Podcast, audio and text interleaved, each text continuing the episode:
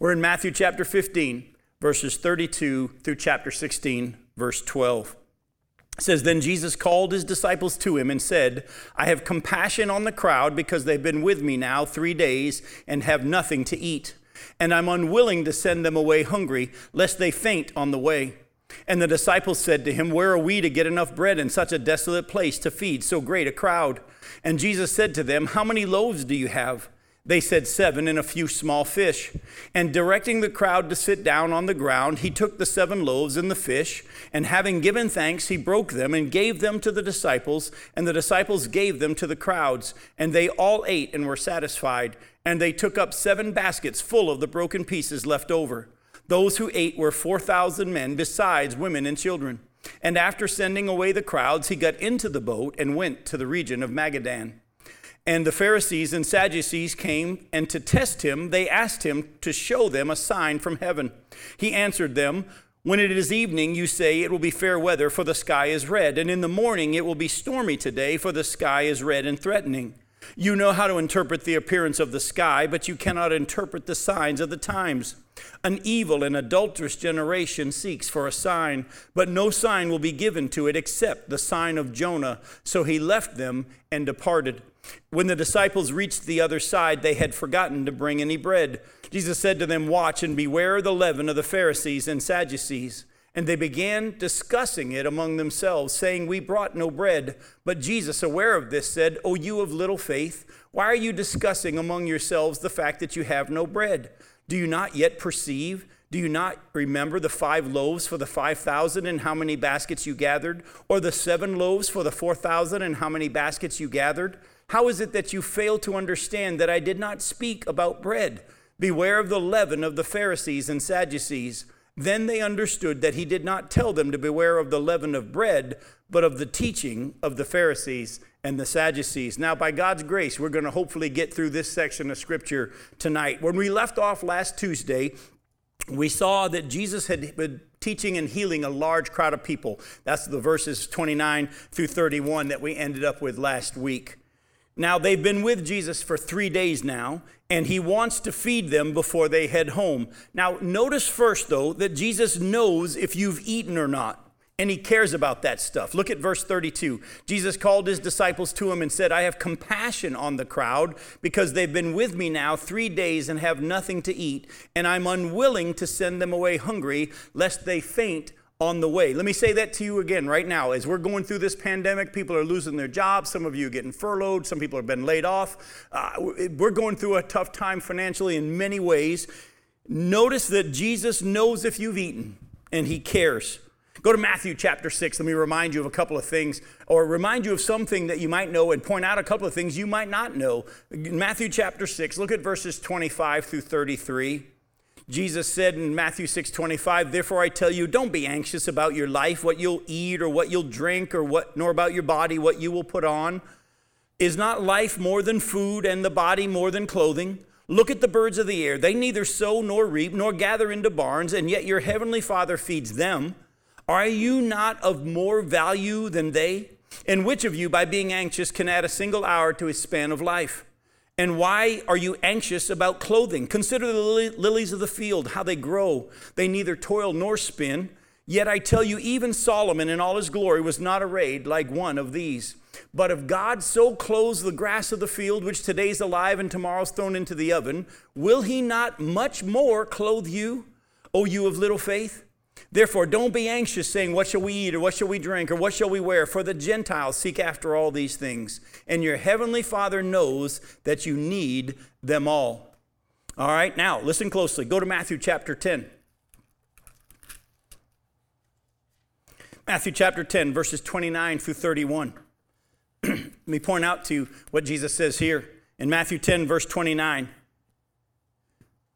And he says, Don't fear those who kill the body sorry, let me jump down to verse 29. I was reading in verse 28. 29, are not two sparrows sold for a penny? And not one of them will fall to the ground apart from your Father. But even the hairs of your head are all numbered. Fear not, therefore, you're of more value than many sparrows. So here Jesus says, Sparrows are so little and they're worth nothing in man's eyes, yet God keeps track of whether or not one even dies. and you're worth more than many sparrows. And then he adds this little tidbit. He says, Even the hairs of your head are numbered. I care about every little thing. For years, people have said to me, They say, Jim, does God care about the little stuff? And my answer has always been the same name something big to God. It's all little stuff to him, and he cares about every little detail. Go real quick to Psalm 56. Let me encourage you with something here. Some of you might have gone through a hard time, and you might even have shed a few tears. Listen to Psalm 56, verse 8. In Psalm 56, verse 8, the scripture says, You have kept count of my tossings, you put my tears in your bottle. Are they not in your book? God's kept track of your tears. So, Jesus, in this instance right here, in Matthew chapter 15, realizes that they've been with him for three days and they haven't had anything to eat, and he doesn't want them faint on the way. But also, Mark's account, go to Mark chapter 8. Mark's account shows us that he also knew how far each of them had traveled. Go to Mark chapter 8. I'm going to read this section of scripture that we've been studying, or we are studying tonight from Matthew. I'm going to read to you Mark's account in verses 1 through 21, because Mark always brings out some things and adds to it. I love the fact that when you compare all the gospel stories together, you get the fuller picture. In Mark chapter 8, starting in verse 1, in those days when a great again a great crowd had gathered and they had nothing to eat, he called his disciples to him and said to them, I have compassion on the crowd because they have been with me now 3 days and have nothing to eat. And if I send them away hungry to their homes, they will faint on the way. Look at what Mark adds. And some of them have come from far away. And his disciples answered him, How can one feed these people with bread here in this desolate place? And he asked them, How many loaves do you have? And they said, Seven. And he directed the crowd to sit down on the ground. And he took the seven loaves, and having given thanks, he broke them and gave them to his disciples to set before the people. And they set them before the crowd. And they had a few small fish, and having blessed them, he said that these also should be set before them. And they ate and were satisfied, and they took up the broken pieces left over, seven baskets full, and there were about 4,000 people, and he sent them away. And immediately he got into the boat with his disciples and went to the district of Dalmanutha. The Pharisees came and began to argue with him, seeking from him a sign from heaven to test him. And he sighed deeply in his spirit and said, Why does this generation seek a sign? Truly I say to you, no sign will be given to this generation. And he left them, got into the boat again, and went to the other side. Now they had forgotten to bring bread, and they had only one loaf with them in the boat. And he cautioned them, saying, Watch out, beware of the leaven of the Pharisees and the leaven of Herod. And they began discussing with one another the fact that they had no bread. And Jesus, aware of this, said to them, Why are you discussing the fact that you have no bread? Do you not yet perceive or understand? Are your hearts hardened? Having eyes, do you not see? And having ears, do you not hear? And do you not remember when I broke the five loaves for the five thousand? How many baskets full of broken pieces did you take up? And they said to him, Twelve. And the seven for the 4,000, how many baskets full of broken pieces did you take up? And they said to him, Seven. And he said to them, Do you not yet understand? So I want you, as we move on in their study tonight of this situation where Jesus feeds the 4,000 with the seven loaves and a few fish, to first off let this sink in. He knows whether you've eaten. He knows what's in your cupboard. He's keeping track of the hairs of your head. He knows the number of tears you've cried. Folks, don't fall into that mindset of thinking that God doesn't know and you have to take care of yourself. Go to Him, He cares. Now, as Jesus suggests that they feed this crowd before they leave. In this instance, remember before in the feeding of the 5,000, the disciples said, Come, send them away so they can go get something to eat. And of course, Jesus says, You feed them. In this instance, Jesus initiates it and says, They've been with me now three days and I don't want them to go away hungry. Let's feed these guys before they go. So, as Jesus suggested they feed this crowd before they leave, the exact same disciples that had watched Jesus feed the 5,000 with five loaves and two fish, and then picked up 12 basketfuls left over, now say again almost what they said before How can we find enough food in such a desolate place to feed all these people? Now, before we go get too hard on these guys, I want you to take a second and think back over your life and how many times God has done a miracle to get you out of a financial bind or hardship or other sticky, similar situation, and you panicked and you wondered if you would make it, and that He provided. And when another situation very similar to that happened, if you're like me, you probably panicked again and said, How are we going to make it this time?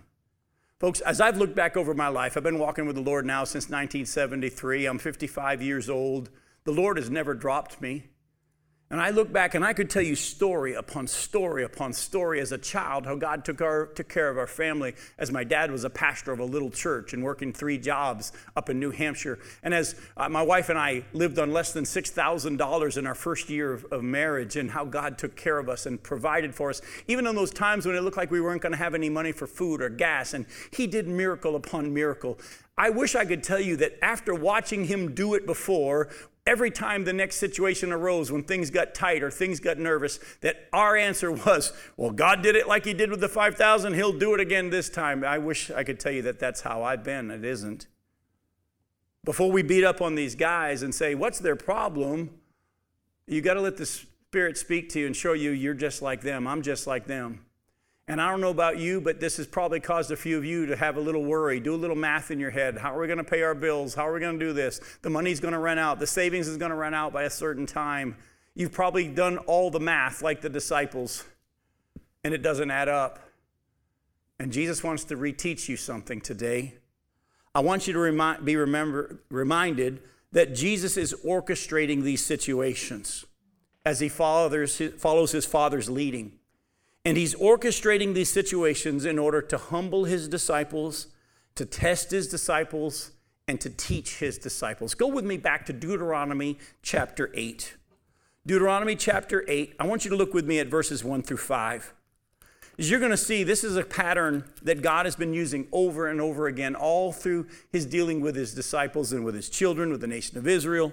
In Deuteronomy chapter 8, as the nation of Israel is about to go into the promised land, they've been going through the 40 years in the wilderness. Listen to what God says through Moses to them in verses 1 through 5 in Deuteronomy 8. The whole commandment that I command you today, you shall be careful to do, that you may live and multiply and go in and possess the land that the Lord swore to give your fathers. And you shall remember the whole way that the Lord your God has, look closely at this next word, led you these 40 years in the wilderness, that he might humble you testing you to know what was in your heart, whether you would keep his commandments or not. And he humbled you, and he let you hunger, and he fed you with manna, which you did not know, nor did your fathers know, that he might make you know that man does not live by bread alone, but man lives by every word that comes from the mouth of the Lord. Look at what he says in verse 4 Your clothing didn't wear out on you, and your foot did not swell these 40 years. Know then in your heart that as a man disciplines his son, the Lord your God disciplines you. Do you think that Jesus knew that his disciples hadn't learned the lesson yet when he sent them out two by two and they didn't learn it? Of course, he knew they didn't learn it. Do you think he knew that they didn't learn the lesson when he had them go feed the 5,000? He told them to go out with the five loaves and two fish and feed over that many people. Do you think that he knew that they didn't learn it? Of course, the scripture even showed us in Mark chapter 8, verse 52, that they still didn't understand about the loaves when he walked on the water. He also knew they still hadn't gotten it yet. And he's put them in another situation. He's allowed it to be three days that he's taught these people and no one's eaten. And he's the one who initiates this and says, Let's feed these people before you go before they go. He's got a plan in mind and he's going to do something awesome, yet he uses it as an opportunity to remind the disciples of their dependence on him. That's the humbling. He's using it as an opportunity to show them where their hearts really are. That's the test. He already knows how they're going to do on the test. The test isn't for him, the test is for them. And he's also teaching them that man doesn't live by bread alone, man lives by every word that proceeds from the mouth of the Lord. Folks, let me just say this to you. As we go through this study tonight, be reminded and encouraged with the fact that when God orchestrates a situation, He's got many things that He has in mind. He's doing many things on multiple levels. This pandemic is being used by God across the globe to accomplish a lot. He's using it to demonstrate to his children that he'll provide and he cares for them. He's using it as a judgment on some people in other nations and maybe ours as well. He's using it to teach and to show many, many things and accomplish many purposes. Don't ever think for a second that you can say, I know what God's doing.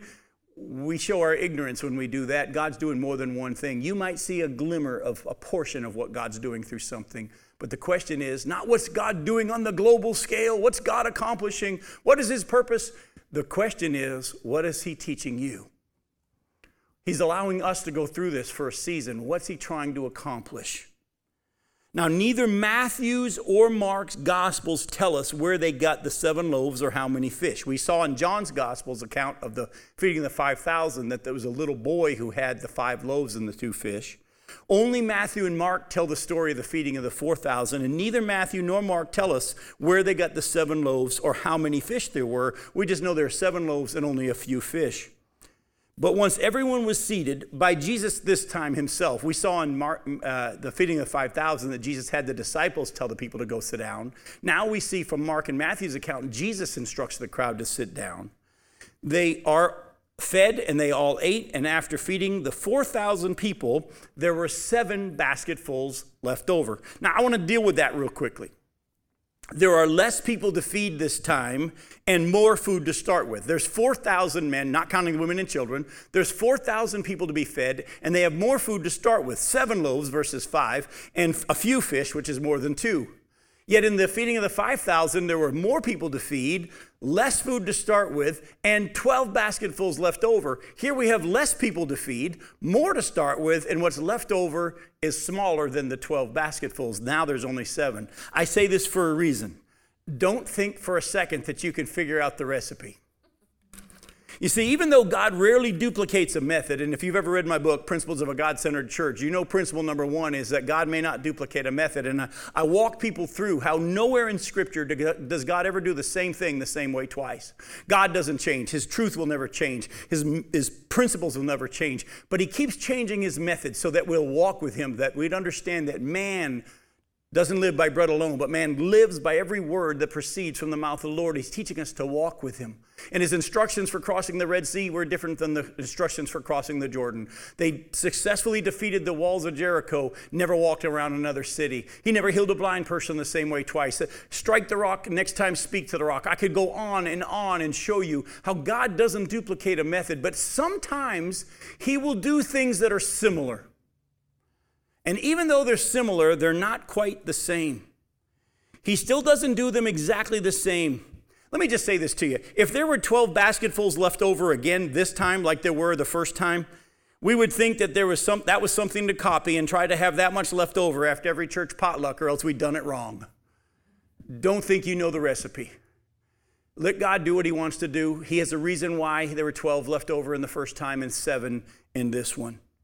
Now, after this episode of the feeding of the 4,000, Jesus gets into the boat with his disciples and he heads across the Sea of Galilee over to the western coast to the area of Magadan on the west coast of the Sea of Galilee. Now, upon arriving there, the Pharisees and the Sadducees come to test Jesus.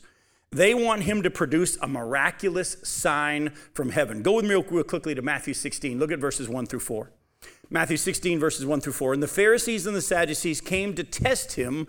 They asked him to show them a sign from heaven. All right, Mark 8, you can look at it later on. Mark 8, 11 through 13 shows the same thing. They come to test him. Let me say that again. They come to test him and they want him to show a miraculous, powerful sign to prove he's the Messiah. By the way, does that sound familiar to anybody else? Go with me back to Matthew chapter 4. You remember at the beginning of Jesus' ministry? In Matthew chapter 4, look at verses 1 through 11. Then Jesus was led up by the Spirit into the wilderness to be tempted by the devil. And after fasting 40 days and 40 nights, he was hungry. And the tempter came and said to him, If you are the Son of God, command these stones to become loaves of bread. But he answered, It is written, Man shall not live by bread alone, but by every word that comes from the mouth of God. Then the devil took him to the holy city and set, up, set him up on the pinnacle of the temple and said to him, If you are the Son of God, throw yourself down, for it is written, He'll command His angels and concerning you, and on their hands they will bear you up, lest you strike your foot against a stone. Jesus said to him, Again it is written, You shall not put the Lord your God to the test. Again, the devil took him to a very high mountain and showed him all the kingdoms of the world and their glory. And he said to him, All these I'll give to you if you'll fall down and worship me. And Jesus said to him, Begone, Satan, for it is written, You shall worship the Lord your God, and him only shall you serve. Let me just remind you that here we see that Satan came to test him, and his question was, Prove you're the Son of God. Do something powerful, miraculous. Turn these stones into bread. Throw yourself off the temple. People will believe. Show yourself to be who you say you are. And all that's happening here is the same thing that happened in the wilderness. Go to Luke's account in Luke 4. Luke adds something in his account of Jesus being tempted and tested in the wilderness. In Luke chapter 4, look at verses 12 and 13. In Luke 4, verse 12, and Jesus answered him and said, It is said to him, It is said, it's written, you shall not put the Lord your God to the test. And when the devil had ended every temptation, he departed from him, look closely, until an opportune time. He wasn't done testing him, tempting him. He's going to come back at him later on, and he's been doing it all throughout. But here's another one of those times Jesus gets in the boat with his disciples. He's teaching his disciples. They're still learning that lesson about his power, his provision, and not doing things in their own hands, but using the power of God as we obey what God says to do in each situation and letting God get the glory. As he's teaching his disciples, he gets them in a boat. He gets to the other side. When he's there, the Pharisees come and they're actually being used of Satan to throw the same kind of a temptation and same kind of a test at him. Are you going to take it into your own hands?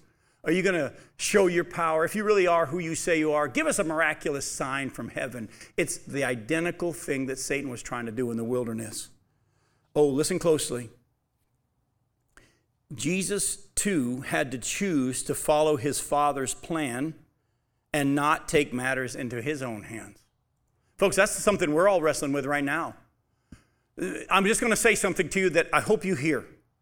The government is offering money right now, and some of you, God's going to tell you it's okay to do it. Others, He's going to tell you, I want you to not do it, and I want you to trust me.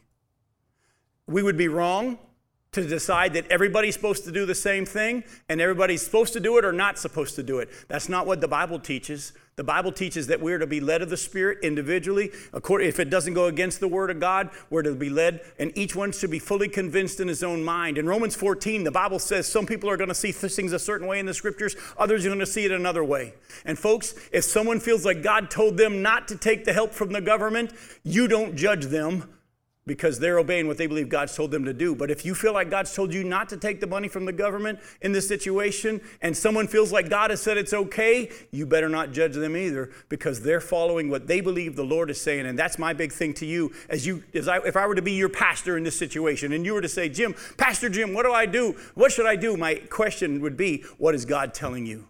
My answer would be, "You do what God's telling you to do in this instance." And for some, he may say yes, and for others, he may say no. And each of us need to be making sure we're doing what he tells us to do. And Christians have got to stop telling each other how they ought to live their lives. God wants to be the Lord of everyone's life, not you and not me. We're as preachers and teachers to point people to the Word of God, to teach them how to walk with Him and how to be led of the Spirit. In some instances, Paul, instead of taking the beating, he, he, hid in a basket and snuck out of the city. Yet in other instances, the Spirit of God had him take the beating. Other instances, he pulled out his Roman citizen card and say, You're allowed to beat me. There's no formula to this, folks. I hope you're listening to this lesson. There's no recipe that we're trying to follow to follow God. We're tro- supposed to walk with Him and not take things into our own hands, but in every situation say, Father, what would you have me do? Lord Jesus, what is your, your response that you're looking for from me? He said, First of all, I'm, I'm humbling you in this situation. I'm showing you where you really are, your dependence on me. I'm showing you where your heart is, whether or not you're really going to listen to me or just fix it yourself. And I'm also trying to teach you how to hear from me, how to walk with me and listen to me. And so, folks, it's time that Christians stop judging each other during this time of how they're responding to the pandemic. You walk with the Lord, you love your brother and you love your sister, and you pray that they're following God and what God wants them to do. The Bible says that they'll know that we're His followers by our love one for another. Let's not use this pandemic time as a time for Christians to attack each other on how they're responding to the pandemic. I could go on, but we'd get away from our study of Matthew, so I'm going to stop preaching on that for right now. Let me say this again Jesus too had to choose to follow his Father's plan and not take matters into his own hands. Go to Philippians chapter 2. In Philippians chapter 2, listen to what the scripture says here in verses 5 through 11.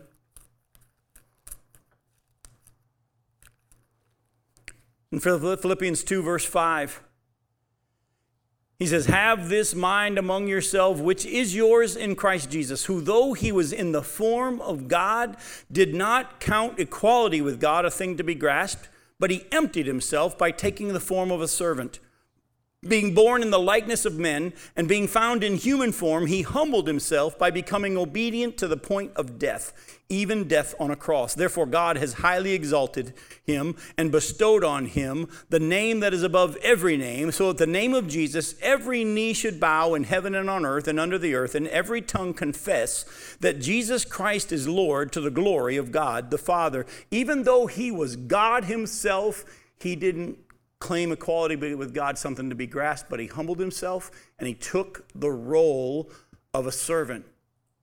In John chapter 5, verse 19, just you can look at it later on. John 5, 19, Jesus said, The Son can do nothing by himself. He only does what the Father tells him to do. In John chapter 14, look at verses 10 and 11. In John chapter 14, verses 10 and 11, look at again what Jesus says. John chapter 14, verse 10, he says, Do you not believe that I'm in the Father and the Father is in me? The words that I say to you, I do not speak on my own authority, but the Father who dwells in me does his works. Believe me that I'm in the Father and the Father is in me, or else believe on account of the works themselves. Now, I brought you to that passage for a reason. These works that Jesus is saying, I want you to believe on account of the works themselves, were his fulfilling of the prophecies of Scripture. Again, everything Jesus did, he only did if the Father told him to. Did he have the power to do everything he wanted to? Sure. That's why Satan came and tempted him with that. Wouldn't be a temptation if he wasn't able to do it. But he was able to turn the stones into bread. He was able to jump off the pinnacle of the temple and not die. He was able to prove in his own power, in his own way, that he was the Messiah. But he chose to humble himself and follow the Father's leading. By the way, have y'all caught on yet? Isn't this what Jesus is trying to teach his disciples? You go out and do what I've asked you to do in my power, in my strength, and don't think it's you. You just do what I tell you to do. They're not learning it yet, but he knows they're going to get there. They're going to get there. He's teaching it to them, he's teaching it to us. God has planned that those who respond in faith to Jesus will do so in response of believing what God has said. That's how he's designed this faith thing. Go with me to Romans chapter 10. Let me show you what I mean. Let me re- say that to you again. God has designed that those who respond in faith to Jesus will do so in the response of believing what God has said. We don't get to determine what God has to do, so we'll believe. How many of us have heard people say over the years, Oh Lord, if you'll just do this, I'll believe? You're asking for a miraculous sign. You're wanting him to prove himself more than he already has. The Bible calls the people that do that an adulterous generation. In Romans chapter 10, listen to verses 8 through 17. But what does it say? The word is near you, in your mouth and in your heart. That is the word of faith that we proclaim. Because if you confess with your mouth that Jesus is Lord and believe in your heart that God raised him from the dead, you will be saved. For with the heart one believes and is justified, and with the mouth one confesses and is saved. For the scripture says, did you catch that? For the scripture says, Everyone who believes in him will not be put to shame. For there is no distinction between Jew and Greek, for the same Lord is Lord of all, bestowing his riches on all who call on him. For everyone who calls on the name of the Lord will be saved. And then he says here, Well, how can they call on him in whom they have not believed? And how are they to believe in him of whom they have never heard? And how are they to hear without someone preaching? And how are they to preach unless they're sent? As it is written, How beautiful are the feet of those who preach the good news, but they have not all obeyed the gospel that they've heard. For Isaiah says, Lord, who has believed what he's heard from us? So faith comes from hearing, and hearing through the word of Christ. Folks, listen to me. We too want God to do something. Some of you might even have said, God, if you'll just get me out of this, or God, if you'll just do such and so, then I'll believe. You're the one putting him to the test. He has to dance for you so that you'll believe. The Bible says that Jesus' response to those people is, I've already given you enough signs through the works, through the obedience to the Father, through doing what the Scripture has said. If you won't believe what the Scripture says, even if I do this quote unquote miracle and dance for you, you still won't believe. You want proof? Go to Luke 16. Go to Luke 16, verses 27 through 31. In Luke 16, verse 27, We're in the middle of a story of Lazarus and the rich man. And in verse 27, the rich man is in Hades and he says, Then I beg you, Father, send Lazarus to my father's house. For I have five brothers, so they may he may warn them, lest they also come to this place of torment. But Abraham said, They have Moses and the prophets, let them hear them. And he said, No, no, Father, but if someone goes to them from the dead, they will repent. He said to them, If they don't hear Moses and the prophets, neither will they be convinced if someone should rise from the dead. Folks, the Pharisees came to test him. It was coming from Satan. That was the same thing that Satan had said to Jesus in the wilderness. Hey, do a miraculous sign to prove that who you are, who you are. And Jesus says, No, I'm not going to dance for you. And then he says a couple of un- interesting things to them. He knows where this test is coming from, and he says two things to them in our passage here in Matthew 16, verses 1 through 4. He says, number one, he says, You already read or interpret the signs when you check the color of the sky. Why can't you interpret the signs of these times that are being fulfilled in your midst? Signs that were prophesied about in the scriptures. In other words, you guys are religious leaders. You've spent your life in the scriptures. You've been studying about the coming Messiah. You've been looking for the Messiah. You know what the scripture said the signs would be that proves who he is. You're able to recognize if it's red sky at night, sailor's delight, red sky in the morning, sailor take warning. You, are able to interpret the sky. Why can't you recognize the signs that are being fulfilled in your presence right now from the scriptures? Let me just give you a few of them real quick. Go to Isaiah 61. Isaiah chapter 61, verses 1 and 2. Isaiah 61, verses 1 and 2 says this. Says, The Spirit of the Lord is upon me. The Lord God is upon me because the Lord has anointed me to bring good news to the poor. He has sent me to bind up the brokenhearted, to proclaim liberty to the captives, and the opening of the prison to those who are bound, to proclaim the year of the Lord's favor and the day of vengeance of our God, to comfort all who mourn. If you remember back in Matthew chapter 11, when John the Baptist was questioning whether Jesus was the one, whether he was the promised Messiah, all Jesus did was send him the scriptures. You go back and tell John what's going on, and he quotes from this passage. Go to Isaiah 42. Look at verses 1 through 9. Isaiah 42, verses 1 through 9. Another prophecy about the coming Messiah. Behold, my servant, Isaiah 42, verses 1 through 9. Behold, my servant, whom I uphold, my chosen, in whom my soul delights. I have put my spirit upon him. He will bring forth justice to the nations. By the way, do you remember when Jesus' baptism, the Father spoke, the, heaven, the, the, the heavens opened, the Holy Spirit came down in the form of a dove? The Father said, This is my Son with whom I'm well pleased pleased? Listen, behold, my servant, my chosen, in whom my soul delights. I have put my spirit upon him. He will bring forth justice to the nations. He won't cry aloud or lift up his voice or make it heard in the street. A bruised reed he will not break, and a faintly burning wick he will not quench.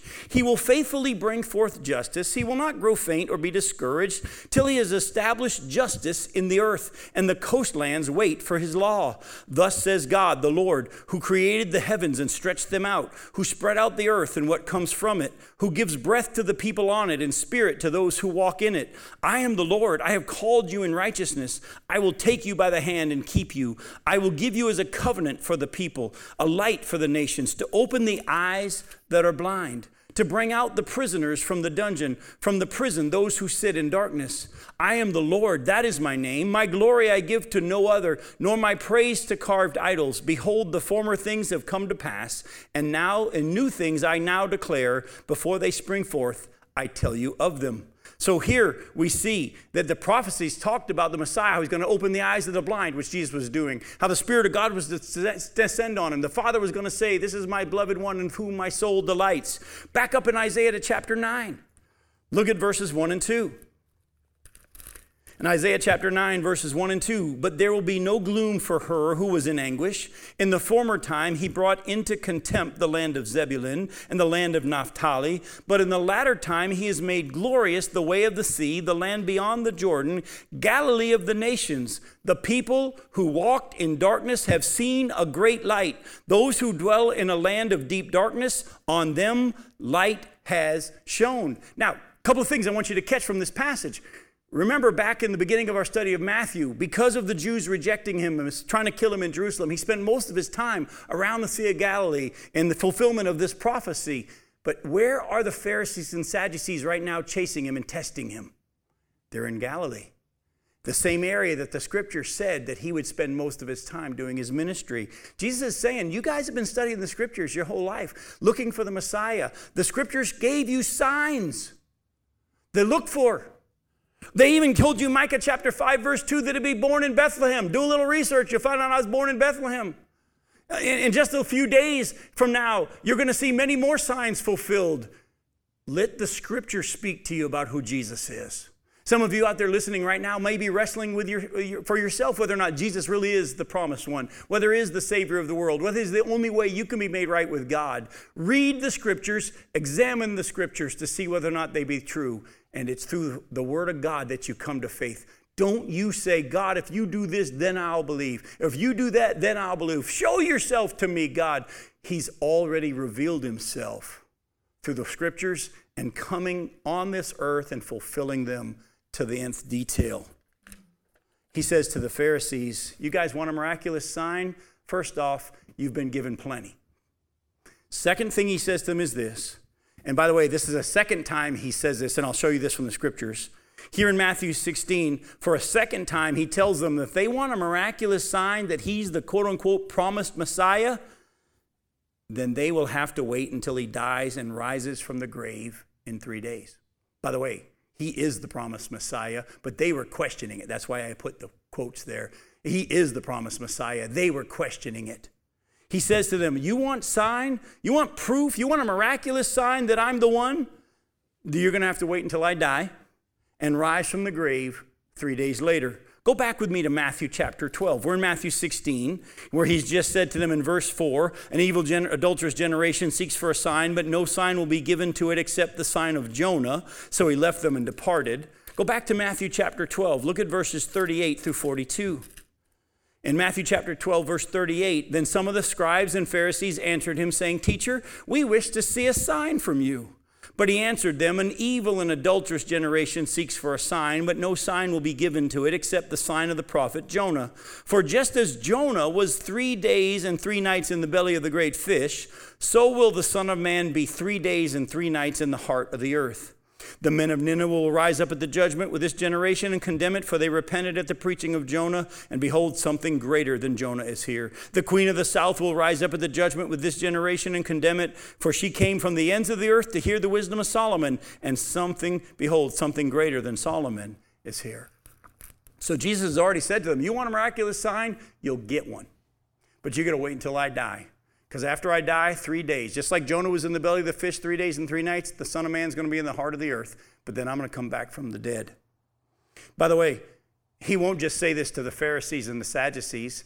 He's going to keep saying this to his disciples because they still don't fully understand who he is yet. Go to Mark chapter 8. Let me show you what I mean. In Mark chapter 8, verse 31. And I appreciate Allison typing these scriptures for those of you that are online, and she's writing them down for you. I appreciate that. I really do. Mark chapter 8, verse 31. Look at what it says. And he, Jesus, began to teach his disciples that the Son of Man must suffer many things and be rejected by the elders, the chief priests, and the scribes, and be killed, and after three days rise again. Jump over to Mark chapter 9.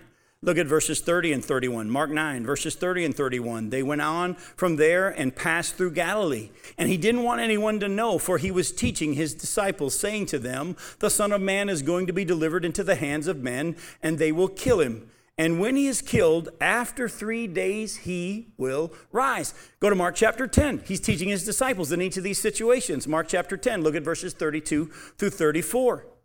Mark 10, verse 32. And they were on the road going up to Jerusalem, and Jesus was walking ahead of them, and they were amazed, and those who followed were afraid. And taking the twelve, 12 again, he began to tell them what was to happen to him, saying, See, we are going up to Jerusalem and the Son of Man will be delivered over to the chief priests and the scribes, and they'll condemn him to death and deliver him over to the Gentiles. And they will mock him and spit on him and flog him and kill him. And after three days, he will rise. By the way, those of you that know the scriptures, when Jesus went to the tomb, did they all say, Hey, don't worry, three days later he'll be, he'll be alive again? No. They still hadn't gotten it yet either. But as you look at the scriptures, after he rose from the dead, the Spirit of God opened their eyes to understand the scriptures, and then they understood the scriptures that he had to rise from the dead. Let me say this to you, folks. You want proof of who Jesus is?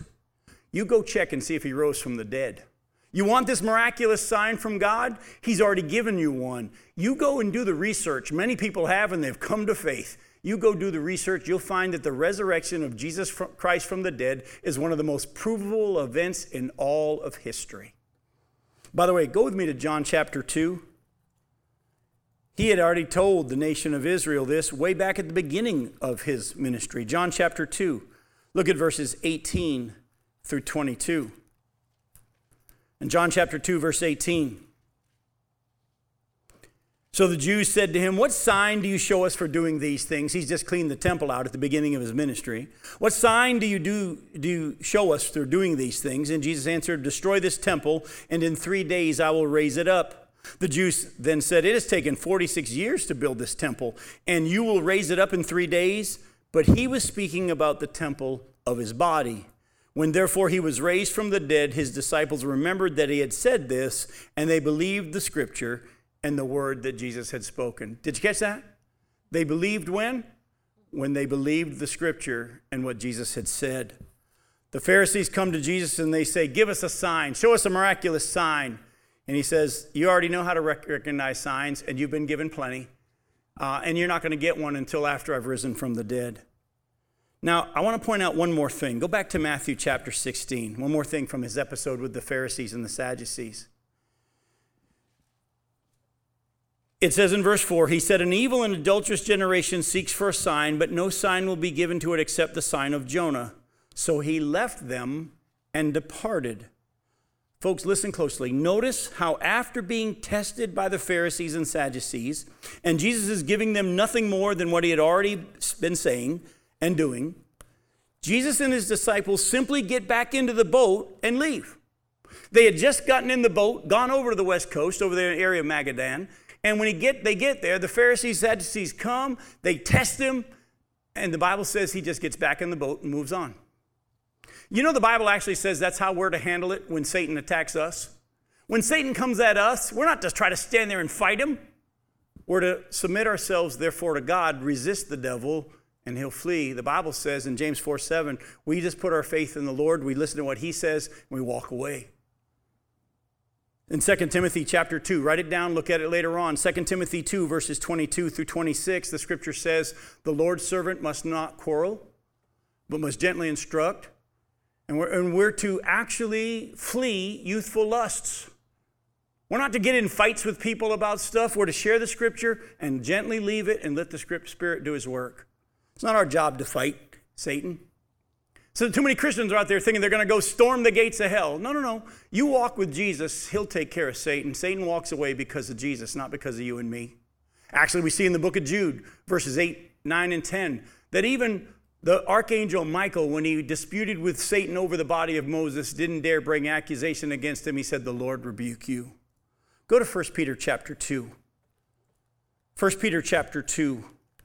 We've been given an example of what to do when Satan comes at us in the midst of a test. In 1 Peter chapter 2, look at verses 21 through 23.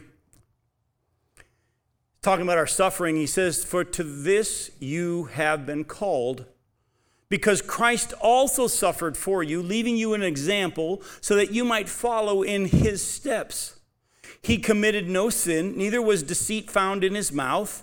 When he was reviled, he did not revile in return. When he suffered, he did not threaten, but continued entrusting himself to him who judges justly.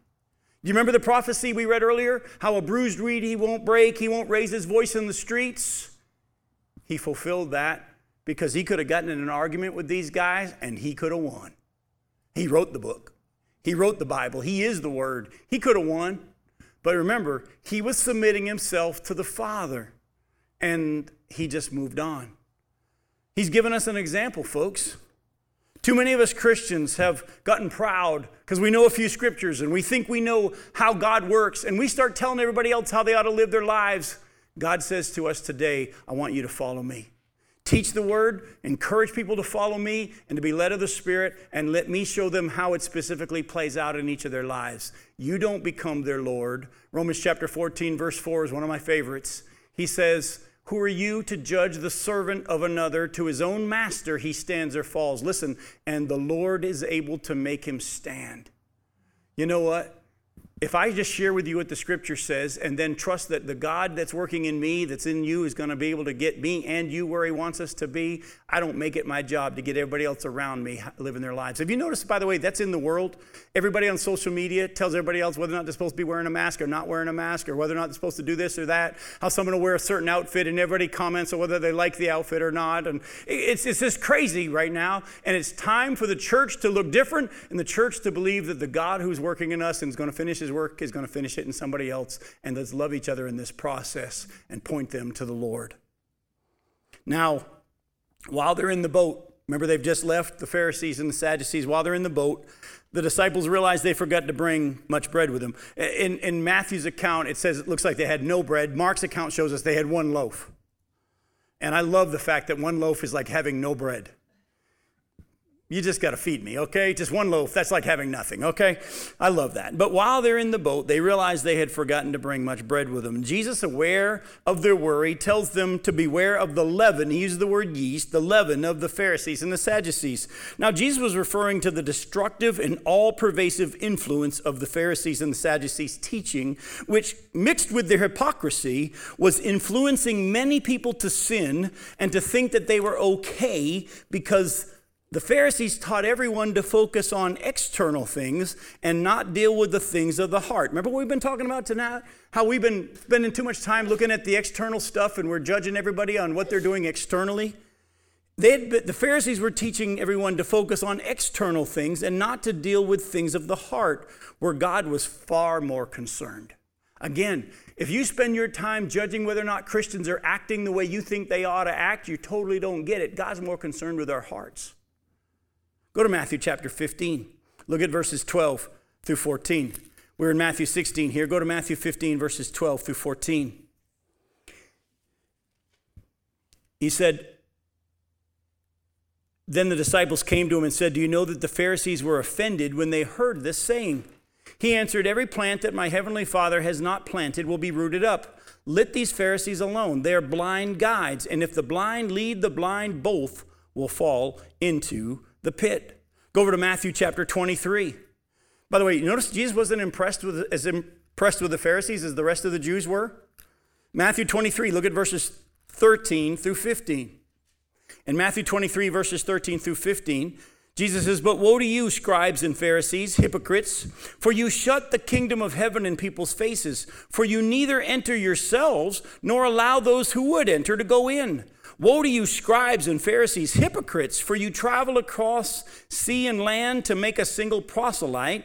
And when he becomes a proselyte or follower of you, you make him twice as much a child of hell as yourselves. Why? Because now they think they're okay because the Pharisees said they were. In chapter 23, look at verses 23 through 28. Woe to you, scribes and Pharisees, hypocrites, for you tithe on your mint and dill and cumin and have neglected the weightier matters of the law, justice and mercy and faithfulness. These you ought to have done without neglecting the others. You blind guides, you're straining at a gnat and swallowing a camel. Folks, don't be like that. It's time the church stops looking like the Pharisees and focusing too much on all this other stuff when God's trying to work on your heart, what's He been showing you about you during this isolation? Isn't it interesting that God's taken us and put us all in our own homes for a season? Where we really, unless we're spending all our time on the internet with everybody else, with what they're putting on, that a lot of it's phony anyway.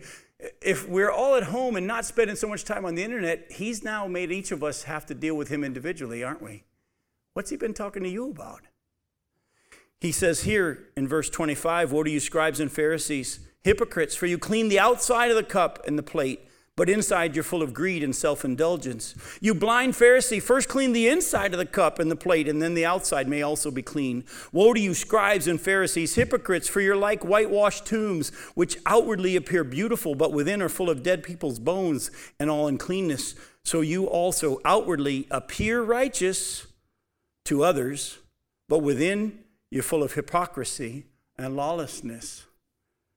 Folks, do you realize if you spend more time looking at everybody else, you probably never deal with your own heart? And that could be trouble. In these day and age, days that we're living in, the age we're living in, God's using this time to get to each of us. Yeah, we're to still love each other. We're still look out for each other, have concern for each other. But after we've dealt with our own heart and our own motives first, and our love for each other comes out of an overflow of the joy of what God's done in our lives. Then Jesus, Mark's account, if you remember from Mark's account, shows us that Jesus reminded them of the number of the full basketfuls left over that he had provided for them already in the past. If you go back and look at Mark 8, 17 through 21, you'll see he asked them, in the feeding of the 5,000, how many basketfuls are left over? And they said, 12. And he said, in the feeding of the 4,000, how much was left over? How many basketfuls were left over? And they said, seven. And this is what we're going to close with tonight for our study. Folks, put reminders all around you of all that God has done for you already. You, some of you are stuck in your houses now. Maybe for a month. I, I've talked to churches where I was supposed to go speak in May and possibly June, and they're having to say, you know what, we're not sure we're going to have church services in May or June anymore because the governors have said that the, the, the stay at home order is going to last longer. We don't know. But as you're stuck in your home, put all over your house reminders of the times that God has taken care of you in the past things that he's done, pictures of times when maybe it's a picture of a car crash you shouldn't have lived through, but you did. Maybe it's just a, a, reminder of a grocery bag and how God, when you were out of groceries, miraculously provided for you. Put reminders all around you of all that God has done for you already. It will encourage you in the days to come. That's what Jesus is doing here when he says to him in the boat, Remember? Remember? The 5,000, I took care of you. Remember the 4,000? I took care of that too. And he's going to use those to remind us. We're going to close tonight with Joshua chapter 4. Joshua chapter 4, verses 1 through 7. Joshua chapter 4, starting in verse 1. says, When all the nation had finished passing over the Jordan, the Lord said to Joshua, Take 12 men from the people, from each tribe a man, and command them, saying, Take 12 stones from here, out of the midst of the Jordan, from the very place where the priest's feet stood firmly, and bring them over with you and lay them down in the place where you lodge tonight. Then Joshua called the 12 men from the people of Israel, whom he had appointed a man from each tribe. And Joshua said to them, Pass on before the ark of the Lord your God into the midst of the Jordan, and take up each of you a stone upon his shoulder, according to the number of the tribes of the people of Israel, that this may be a sign among you when your children ask in time to come, What do those stones mean to you? Then you shall tell them that the waters of the Jordan were cut off before the ark of the covenant of the Lord when it passed over the Jordan. The waters of the Jordan were cut off, so these stones shall be to the people of Israel a memorial forever. Do you realize that once we get through this pandemic, we're going to have some God stories to tell? And you're going to be telling children and grandchildren about how God provided and took care? Folks, He hadn't dropped you yet, and He's not going to. He's never going to leave you nor forsake you if you're His child, and He's going to walk you through it. Yeah, you might have been like the disciples and reacted in a wrong way and panicked again. We all have. Jim Johnson, too. But God knows, and He loves you, and He says to you, Know in your heart that as a father disciplines and trains and teaches his child, your Heavenly Father disciplines you. Can't wait to show you what happens next in Matthew. We'll do that next Tuesday night. I love you. Thanks for watching.